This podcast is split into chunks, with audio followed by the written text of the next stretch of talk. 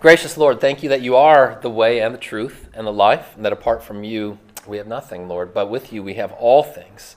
And so we pray that you would shine your light upon our path, that as we walk into your truth, into your word this morning, you would illuminate our pursuit of you, even as we see how you are pursuing us. In your holy name we pray. Amen. All right, so today we're up to our third heresy of Nestorianism. Yay! You're like, oh, I was just thinking about Nestorianism the other day. I was hoping we were going to talk about it. Well, friends, you are in luck. But I want to start it with my uh, favorite German atheistic philosopher. Who's that with the big mustache? Anybody? Friedrich Nietzsche. Friedrich Nietzsche, who uh, famously said, God is dead. God is dead. All right, God is dead. Incidentally, a P K, he's a pastor's kid, Lutheran pastor's kid. Not great. So I'm always praying for Sam and Lewis. Uh, like, and if they start growing long mustaches, then I'm really going to be a little bit unsettled about that. God is dead, he said. That's a horrible thing. We would never, ever say that. Let me point you to a hymn from our own hymnal, O Darkest Woe. O sorrow dread, our God is dead, upon the cross extended. There his love enlivened us as his life was ended. Isn't that interesting? The notion, the idea, I mean, the very phrase is there. God is dead. Dead. Our God is dead. On the cross, of course, Nietzsche meant something very different.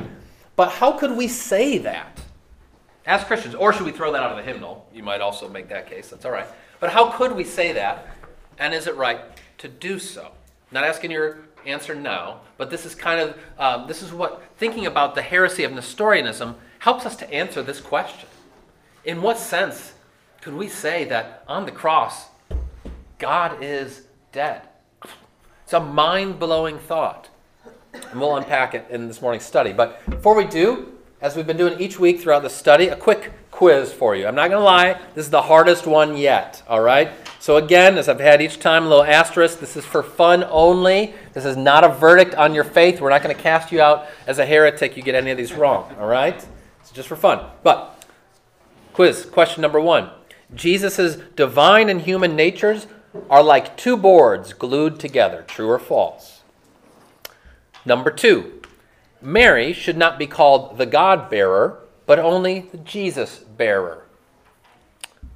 Number three, the incarnation of Jesus occurred at the Annunciation, when the angel Gabriel came and announced to Mary, "Greetings, O highly favored one."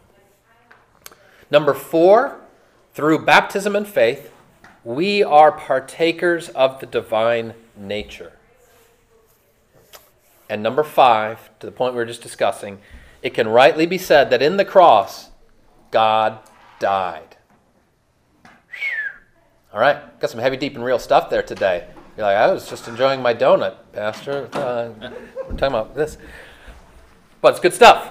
But first, what is Nestorianism? Well, like some of the other heresies we've seen, this one is also named after a dude, Nestorius. Not high on the Social Security list of name baby names this past year. I know Ethan and Laura were like Everly or Nestorius, and like they went, went with Everly. I'm glad they did. Um, but I want you to notice that there's a kind of progression that's unfolding here with these different heresies, as the the church and the early Christians are kind of trying to to clarify and articulate. What do, believe, what do we believe? Like there, there's so many questions that hadn't been answered or settled. They're wrestling with what they learned in the scriptures, what God had done in their midst. And so the, the first heresy we talked about was Arianism, which is fundamentally asking, is Jesus God? Is he divine? Or is he just a creature, the greatest of all creatures, but merely a creature? This is the question of Arianism. But then a couple of weeks ago, we saw Docetism, or Apollinarianism, to name after the guy who was especially espousing it, went the other direction. Is Jesus human? So, or is he just like a phantasm? Is he almost a hologram? We said that there's even contemporary religions that within Islam that has a, a kind of a Docetist sort of view where it's like Jesus wasn't really human even. And now, as it continues to unfold, this week's heresy and next week of Eutychianism are both going to be asking this question of how do Jesus' divine and human natures relate to one another? Okay, so those first two uh, heresies, is Jesus God? Is he divine? Is he human? Well, now, having said that he is human and divine, there's both of those, how do those two natures relate to one another? What does it mean for him to be both human, to be both fully man and fully God? How does that fit together in one person? Or for you visual learners, you might look at it like this.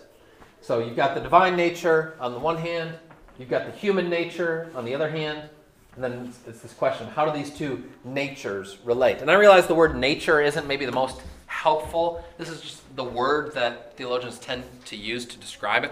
Um, I'm trying to think of what other, other terms we might use rather than nature. I mean, it's like the, the person, the, the isness of it. It's like, oh, I'm not sure that's better, actually. Um, but this is the idea, like those two essences of the divine and the human, how do those relate in Jesus? Okay. Now, before I go any further, any just initial thoughts or questions, reflections so far? Some pretty heavy stuff, so at any time you got a question, don't hesitate to, to raise your hand. All right, so the number one on your handout, Nestorianism is the heresy that denies the unity of Jesus' natures. So Nestorianism divides the two natures of Jesus in half. Okay, so they are utterly separate. We'll see why this is a heresy in a moment. But let me just say a few words about Nestorius himself. So there he is. Handsome guy. They all had incredible beards back then. Um, he lived circa three eighty-six to four fifty A D. Again, this was just a very ripe time for the, the development of Christian doctrine in the, uh, the fourth and fifth centuries. So much is happening then. And Nestorius was the, the patriarch bishop of Constantinople, not Istanbul. Constantinople? Any of they might be Giant fans in here? No. This is a nineties rock band. It's Istanbul, not Constantinople. Where's my wife when I need her? Okay, um, so he's in charge of a lot of souls. He's overseeing a large flock in Constantinople. So this is not just some guy who's off in a corner someplace. He's somebody who had real influence and oversight at this time. He would be opposed by another important dude from that those days, which was Cyril of Alexandria. So Alexandria was another one of these great important cities um, of Al- Alexandria in Egypt, still a city today. But then ultimately Nestorius would be condemned by the Council of Ephesus in four thirty-one A D. Just a little bit about Nestorius. What is Nestorianism? All right, so this is in some ways carrying forward this anti-Docetist point of view. So again, the Docetists were um, dismissing or downplaying the human nature of Jesus, saying that he wasn't really human. So the anti-Docetists are, are um, wanting to really stress that humanity of Christ. Like, let's not lose sight of the fact that Jesus is fully man as well of, as fully God. And this came to a head around the time of uh, Nestorius with the use of a term, of like a slogan, a catchphrase, and that term was Theotokos. Let me hear you say Theotokos. Theotokos. All right, there's your, your Greek lesson for today, which literally means God-bearer, that was being used to describe Mary. Christians were using, pious Christians were using the word Theotokos to describe Mary. So that Mary, in her womb, as she was pregnant, she was carrying God in her belly. Now this was a way of, certainly of extolling Mary and uh, according her dignity and just in the history of, of the faith and how important Mary's role was. It was that. But more significantly, it wasn't so much about Mary ultimately as it was about Jesus.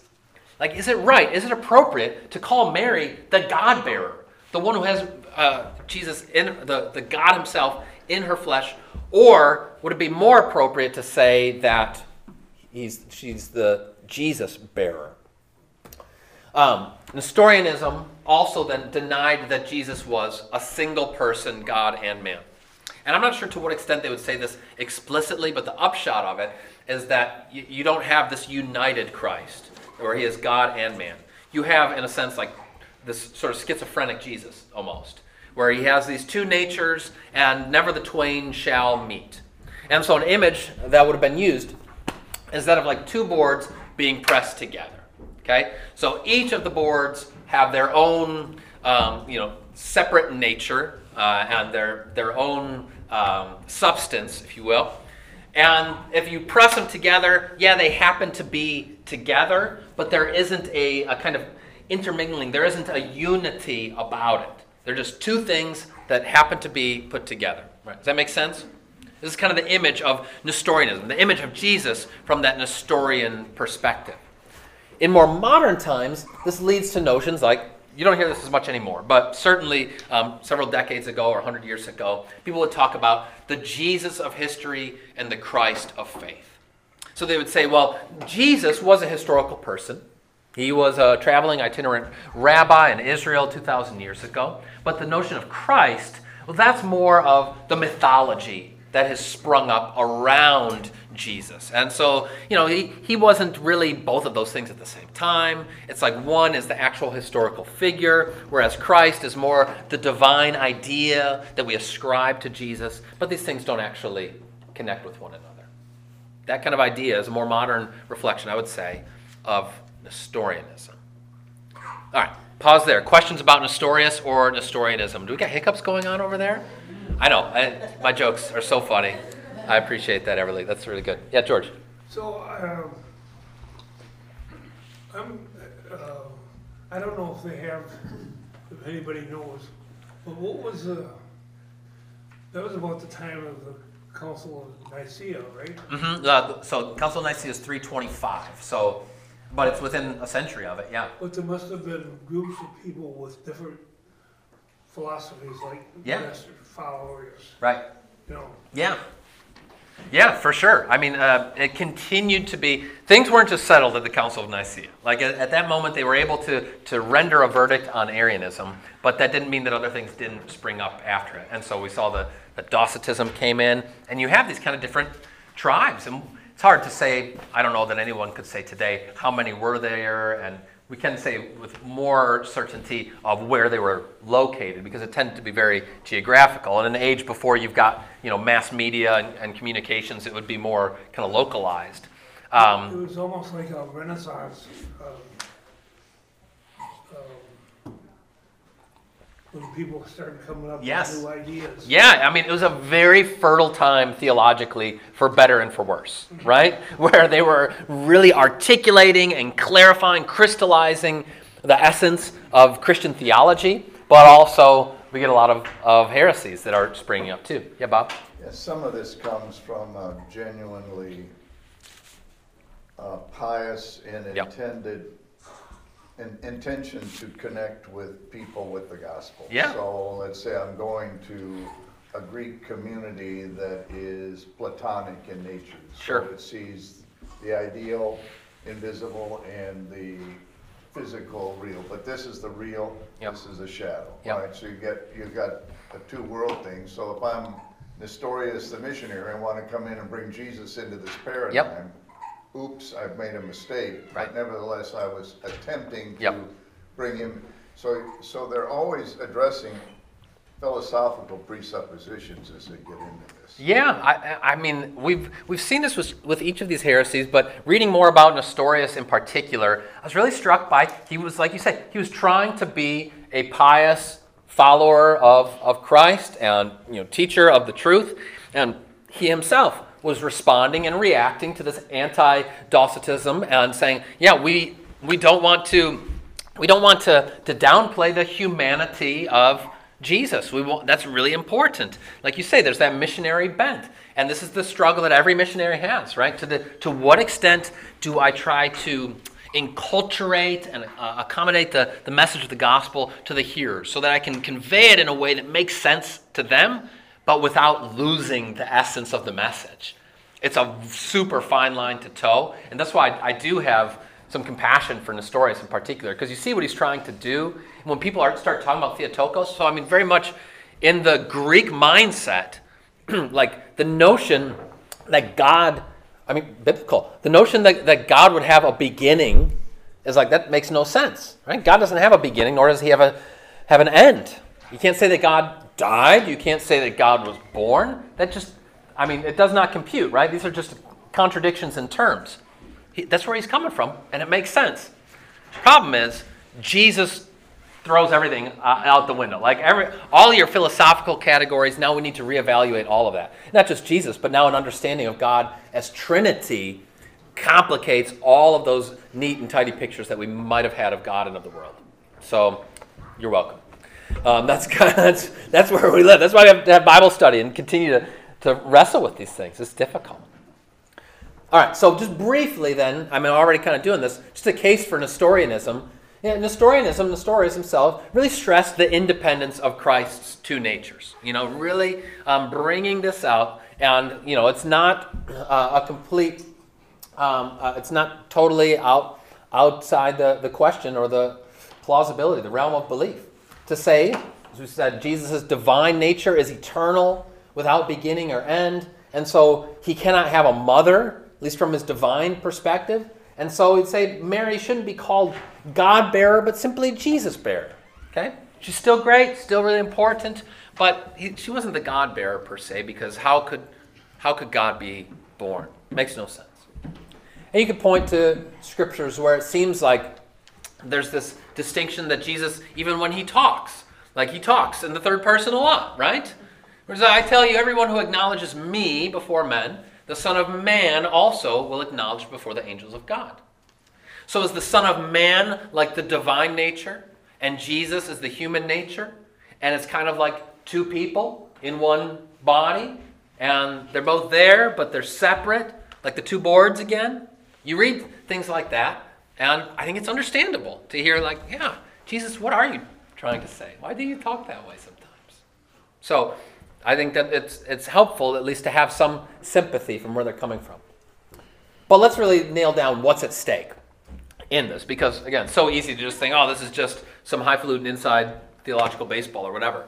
What's at stake is, first of all, is Jesus schizophrenic? Okay, I don't mean that in a, a narrow like uh, clinical definition, but I mean like, is there these two sides? Literally, like schizophrenia means uh, that there's a schism within the mind, within the nature. Okay, so is he that?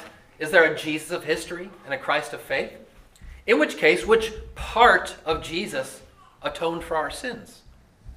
How can we be united with God if God himself is not united in himself? And then, this is really interesting, especially in our day and age, where people are all lamenting and wringing their hands about all the di- division in our world. Like, maybe if there was, if there was a fundamental division within God's own self, of like, you know, these two boards, well then maybe we would say that's just that's just the way that the world is, that it's just there's that fundamental division within God's own self, and so we shouldn't expect it to be otherwise. Is the essence of the universe division or unity? It's another way of putting it. Okay. So there's a lot at stake in this as there is with each of these heresies. So let's get to then how do we refute it, right? And how have churches, how have uh, teachers of the church through the ages refuted this and pushed back against it?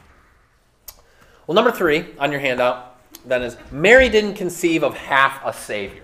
Mary didn't conceive of half a savior. Okay, um, you just think of this. Well, let's go to go to Luke chapter one. This is the great Christmas Advent gospel.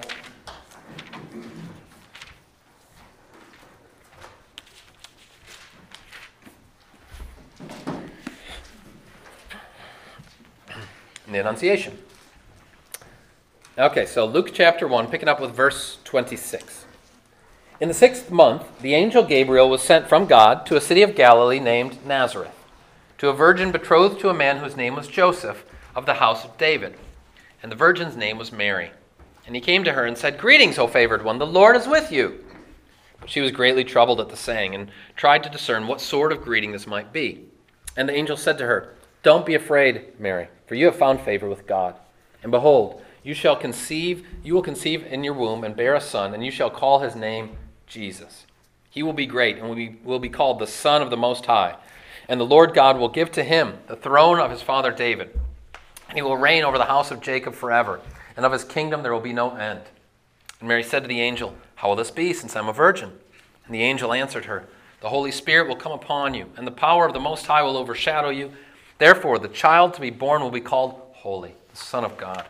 Behold, your relative Elizabeth in her old age has also conceived a son, and this is the sixth month with her who is called barren, for nothing will be impossible with God. And Mary said, Behold, I am the servant of the Lord. Let it be to me according to your word. And the angel departed from her.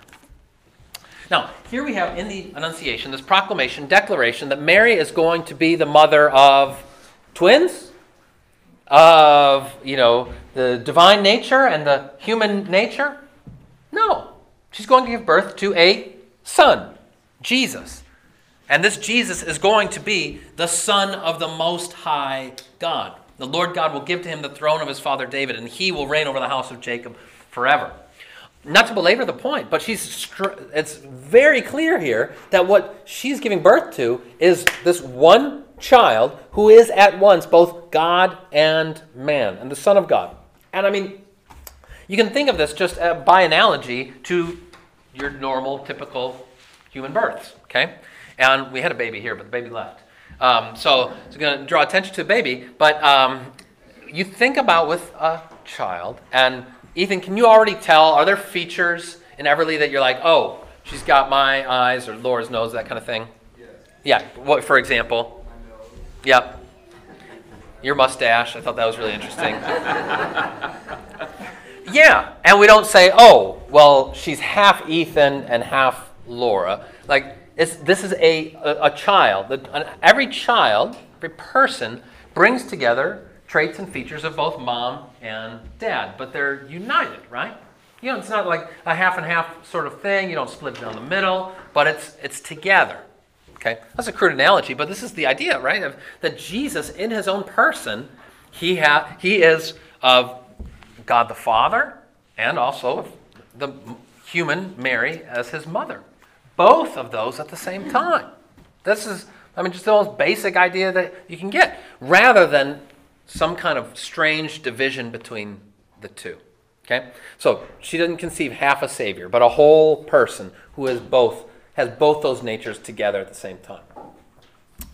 Next, number four, the divine union is more matrimonial than incidental. Okay, what do I mean by that? Let's go to Galatians chapter four.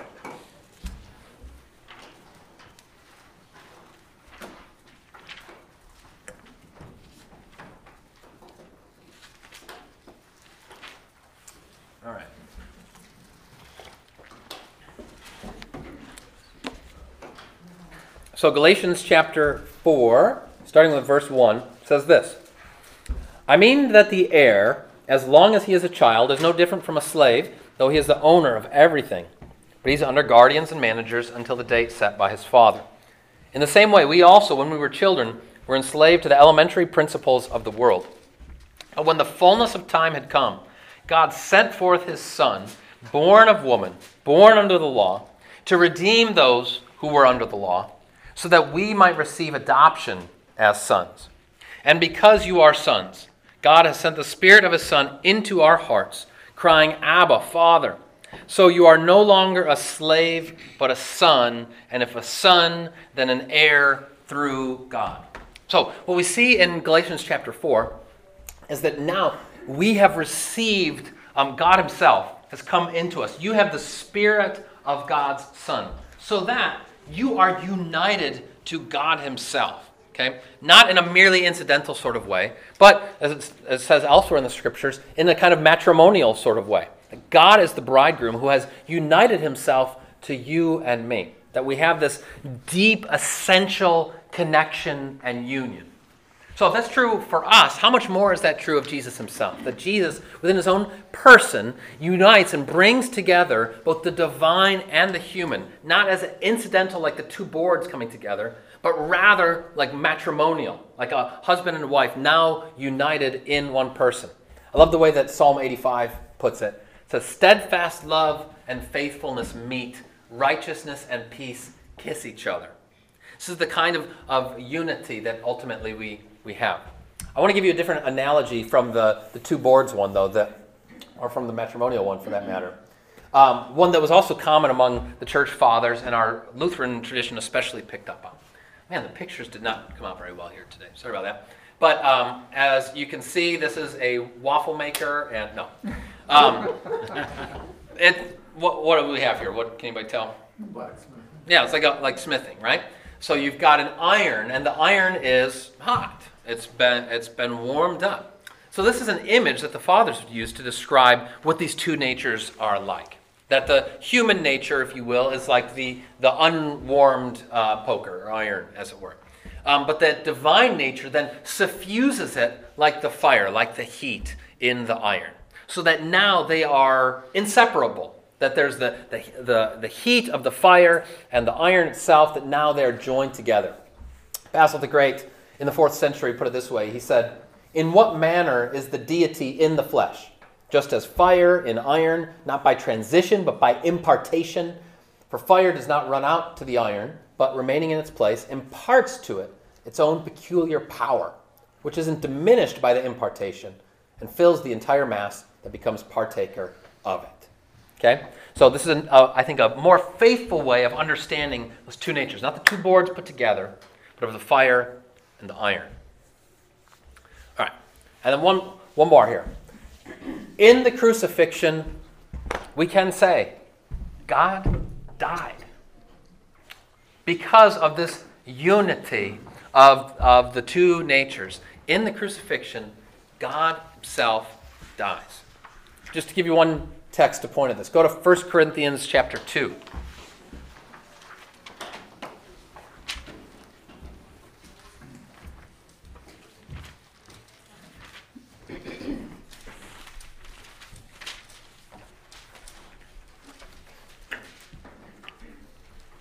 Okay, First Corinthians two, uh, starting at verse six. "Yet among the mature we do impart wisdom, although it's not a wisdom of this age or of the rulers of this age, who are doomed to pass away. But we impart a secret and hidden wisdom of God, which God decreed before the ages for our glory." And get this, verse eight. "None of the rulers of this age understood this, for if they had, they would not have crucified the Lord of glory." Now that phrase, Lord of glory, is one of, uh, that is carrying a lot of heft there. This is evoking and echoing Old Testament scripture. The Lord of glory, the glorious Lord. This is speaking of, in a sense, Yahweh himself. And to think that you could crucify Yahweh is something that would have just blown the mind of any anyone in that ancient mindset. Like, how is that possible? This just doesn't make sense that God himself could be crucified. But in Jesus, this is he's not merely incidentally divine, but he is fully divine. Nor is he just kind of uh, an imitation of a human, but he's fully human. Both at the same time. Now, when he dies, then, does that mean that, like, for a time, all creation is suddenly off the hinges, like there's nobody at the wheel anymore? Well, God the Father still lives from all eternity, okay? So this is part of the mystery of, of the Trinity, to be able to say at the same time, God is dead, and of course, the Alpha and the Omega lives and lives forever. Um, how are those both true at the same time? Well, this is, this is kind of the mystery of the, of the Trinity. But it is not inappropriate or wrong to say, as that hymn said that I shared at the beginning, on the cross, God is dead. He's truly human in that way. Just one other verse for you. Acts twenty. "Pay careful attention to yourselves and to all the flock in which the Holy Spirit has made you overseers, to care for the church of God, which he obtained with his own blood." God's blood. You and I, the church of God, obtained with God's own blood. Yeah, Bob? I think he says it too in John. "I have authority to lay my life down, and I have authority to take it up again." Yeah. Nobody has that authority but God. Yeah, that's exactly right. He is truly, he is truly God. And as God, he has, it is his divine prerogative to lay down his life, to die, and to take it up again. Now, pause there for a second and think about, what would be the significance of this, other than just the fact that, wow, that's a mind-blowing kind of statement, and maybe we need to revisit our Nietzsche. Uh, no. Um, why, why else might that be significant to say that in Jesus, God is dead? And how does that just further a- accentuate what Jesus has done for us? Any thoughts on that? Yes, Andy. Mm. Oh yeah. If he died, so um, you know, Sandy's uh, alluding to, I think it's Colossians one, that in him all things hold together. So what does that mean if he dies? Uh, I, I think of that famous line from uh, the, the poem, The Second Coming, I think is what it's called, Yeats' poem, where he says, uh, the center cannot hold. Mere anarchy is loosed upon the world. You know, things, things fall apart. The center cannot hold. Mere anarchy is loosed upon the world. Um, so, I mean, what you see even in the Gospels is this kind of convulsion of creation. So when Jesus dies on the cross, what are some of the things that happen? Earthquake, Earthquake happens. Yeah, what else? Oh, curtain. curtain temple, torn in two. Yeah, Graves what else? Are open. Say again? Graves. Graves are open. Yeah, zombies start coming out. It's a great Halloween gospel, right? Um, I don't. There, I have so many questions about that. That I, how long were they hanging around? And we're not told, but it does tell us that that happened, though. Anything else? Darkness. Darkness falls over the land for the hours, right? All of these things, what they amount to and add up to, is you know, all things hold together in Christ. God is dead. It's like all creation is in convulsion. I mean, it, it almost is reverting to this state. I mean, like in your when your computer is all, getting all messed up, and you're like, I just need to go back to factory settings. You know, you ever have that happen? Like, well, control alt delete, control alt delete. It's almost like creation is going back to factory settings when Jesus dies. Because remember what it's like at at the beginning in Genesis chapter one. We see that it was Tohu Vabohu is the great Hebrew phrase, that it was formless and void, and the Spirit of God was hovering over the waters. There's this sense of just like this, uh, of the, the chaos, right? That aboriginal chaos. It's almost as though when Jesus dies, it goes back to that. Not in full, of course, but I don't know. That, Sandy, just as you asked that, that's kind of, I think that's kind of what we see. Yeah. Yeah, Bob? God goes all the way. God goes all the way. Yeah, that's just, the big thing. God yeah. goes all the way. He doesn't. He doesn't pull up short of death and say, "I'm, I'm with you guys all the way until I get to this place." But he goes the full length. Yeah, Tara. Also, because of baptism, when he died, we died. Yes. So we don't have to be scared of death because we've already died. Yes. And we're gonna be that's exactly right. He because he truly died, and we are joined to him in baptism. We've died already, right? Um, I. I love the quote from this uh, scene in the, the movie The Revenant, which I can't exactly recommend to you because, although it's pretty cool, Leo DiCaprio gets attacked by a bear. So if you don't like Leo DiCaprio, maybe you'd like the movie. But anyway, he essentially gets left for dead, and then it becomes kind of a revenge story. Um, so there's there's that piece of it. And at one point, he's going to go after the guy who left him for dead. And his buddy is, is saying to him, how can you do that? You know, you're you're so fortunate still to be here. Like, aren't you afraid? And what he says to him is, I ain't afraid of dying. I did it already. I'm like, oh, that'll preach. Yeah. This is, I, Tim, this is, it's so hard being a preacher. I, actually, Ann is the one who it's hard for. Like, to watch movies with me is just terrible. But, yeah, because he died, and you and I are joined to him. We don't have to be afraid of death. Because there's no place, I mean, this is Psalm one thirty-nine. Where can I go from your presence? Where can I flee from your from your spirit? Even if I make my bed in the grave in Sheol, even there, your hand will lead me. You know, like you, you, I've already gone before it. Everything, everything.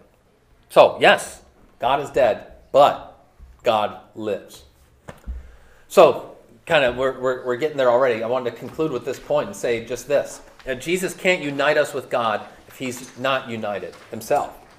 But if he is, in fact, united, then we can be united to him. So let's go to, to Romans six, kind of um, getting at just this point.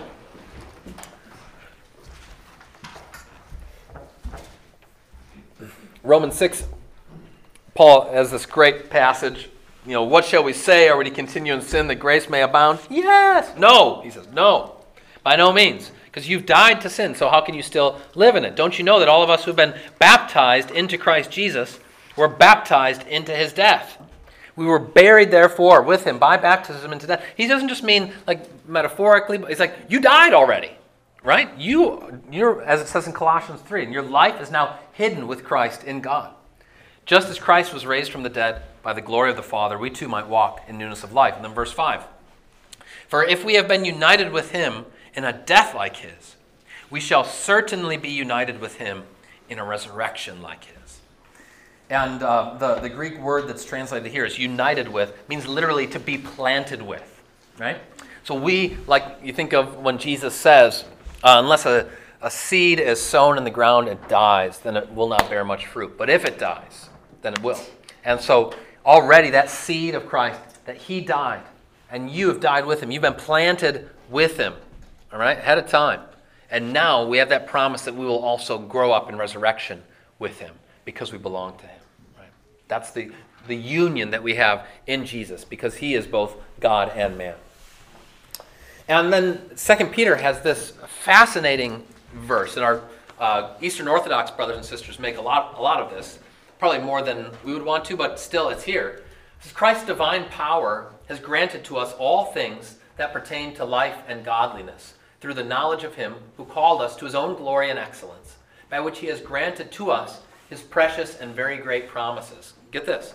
So that through them you may become partakers of the divine nature, having escaped from the corruption that's in the world because of sinful desire. Uh, the, the famous um, axiom and adage of the church father Saint Athanasius comes into play here, where he says that God became man so that man might become God.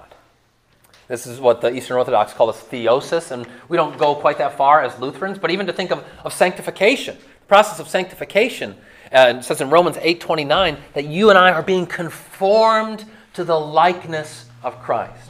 Right? Call it theosis if you like, call it sanctification, but the point is we're, we are being caught up into that divine nature. We don't stop being human. We're ever and always human, but still we're becoming more and more like the one who was human and divine, like Christ. Does that make sense?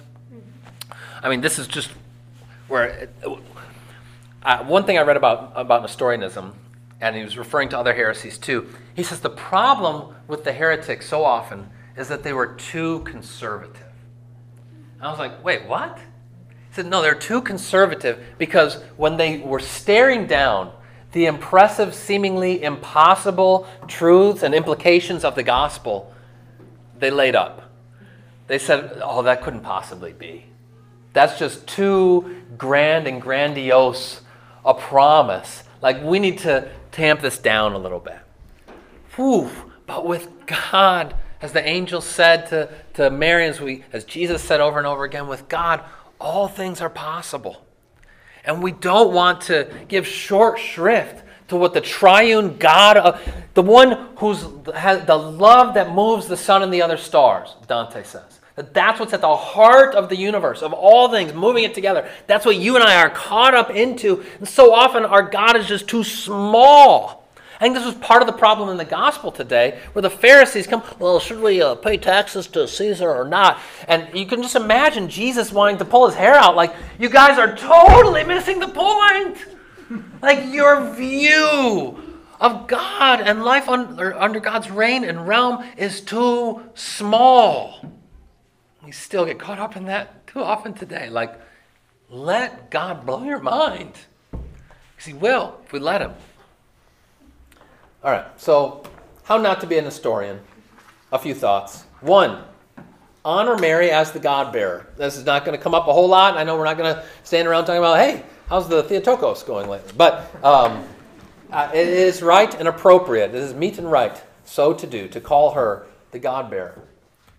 Secondly, resist attempts to divide Jesus, in particular, this kind of notion of the Jesus of history, the Christ of faith. You know, you listen to talk radio, if they talk about Jesus, they might talk in these kind of terms, the historical Jesus or something. Say, no, that doesn't work that way, right? There's one Jesus. He is God and man. Next, celebrate the Annunciation. I mean, in the Christian tradition, the Annunciation was a lot bigger deal than we make of it today. March twenty-fifth, okay, because that's nine months before Christmas, right? Um, March twenty-fifth is the day on which, I mean, some of, some of the early Christians would talk about the Annunciation, that this is the day where, like, now everything changes. And, I mean, it all swirls around this simple moment of Mary, probably like a fifteen, sixteen-year-old girl, who says yes, her, her fiat, let it be, to, to God's incredible proclamation. That in that moment, now history reverses.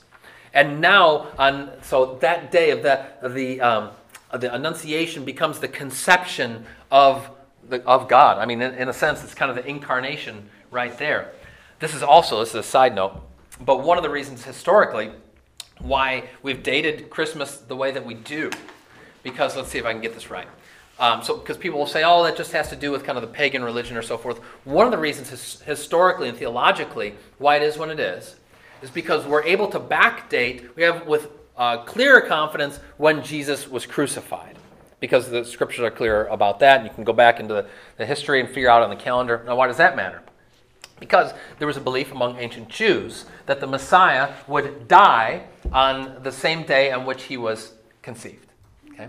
And so this notion that um, Jesus con- um, dies on March twenty-fifth, then we work backwards from that, then he's conceived on the same day. This was this was a, a popular kind of tradition. This is not a biblical thing, and so you know take it for what it's worth. But that was part of what played into it. Then all right, that's the day of his conception. Nine months later, December twenty-fifth. Again, you know that's interesting. You can take it with a grain of salt. Um, Read regularly John chapter one, especially those first fourteen verses, but speak of the, the Word made flesh. One thing I read this week is that uh, among early Christians, commonly when they were celebrating Holy Communion, they would read the whole chapter of John, John one whenever they were celebrating communion. Because it was like, this is the Logos, the, the Word made flesh, the one who created, in whom all things hold together, who created all things. Now he meets us in simple bread and wine. And then finally, say and sing with gusto, the glory be. Glory be to the Father and to the Son and to the Holy Spirit, because that is just a neat little encapsulation of our Trinitarian faith. Whew. All right. Quiz answers then. Let's see here. How'd you do? Number one, Jesus' divine and human natures are like two boards glued together. True or false? False. False. False. No. More like the iron and the fire. Number two, Mary shouldn't be called God-bearer, but only Jesus-bearer. True or false? False. Rightly, we call her Theotokos, God-bearer. Number three, the incarnation of Jesus occurred at the Annunciation. True. That, in that moment. Why, why does it say she will be, the Holy Spirit will overtake me? Yeah, I mean, it's, is that a Greek thing? No, I mean, it's it's in that moment. Like, she hasn't said yes yet, right? So it's, it's well, let, let it be. And then it's like, it could, it could, be, could be later. Week. It could be, right. Next Sorry. Wednesday, are you doing anything, right? um, the Holy Spirit's going to come upon you. Fair enough, Hans, fair enough. But the... I'm, I'm with Hans, I'm with Hans. You're with Hans, okay. All right, well. Number four, through baptism and faith, we are partakers of the divine nature. True or false? True. We are caught up into that. And then finally, it can rightly be said that in the cross, God died. True. Big, heavy stuff. All right, next week, Eutychianism, which is, unsurprisingly, like the flip side of Nestorianism, as that back and forth continues. Look forward to seeing you then. Thanks very much.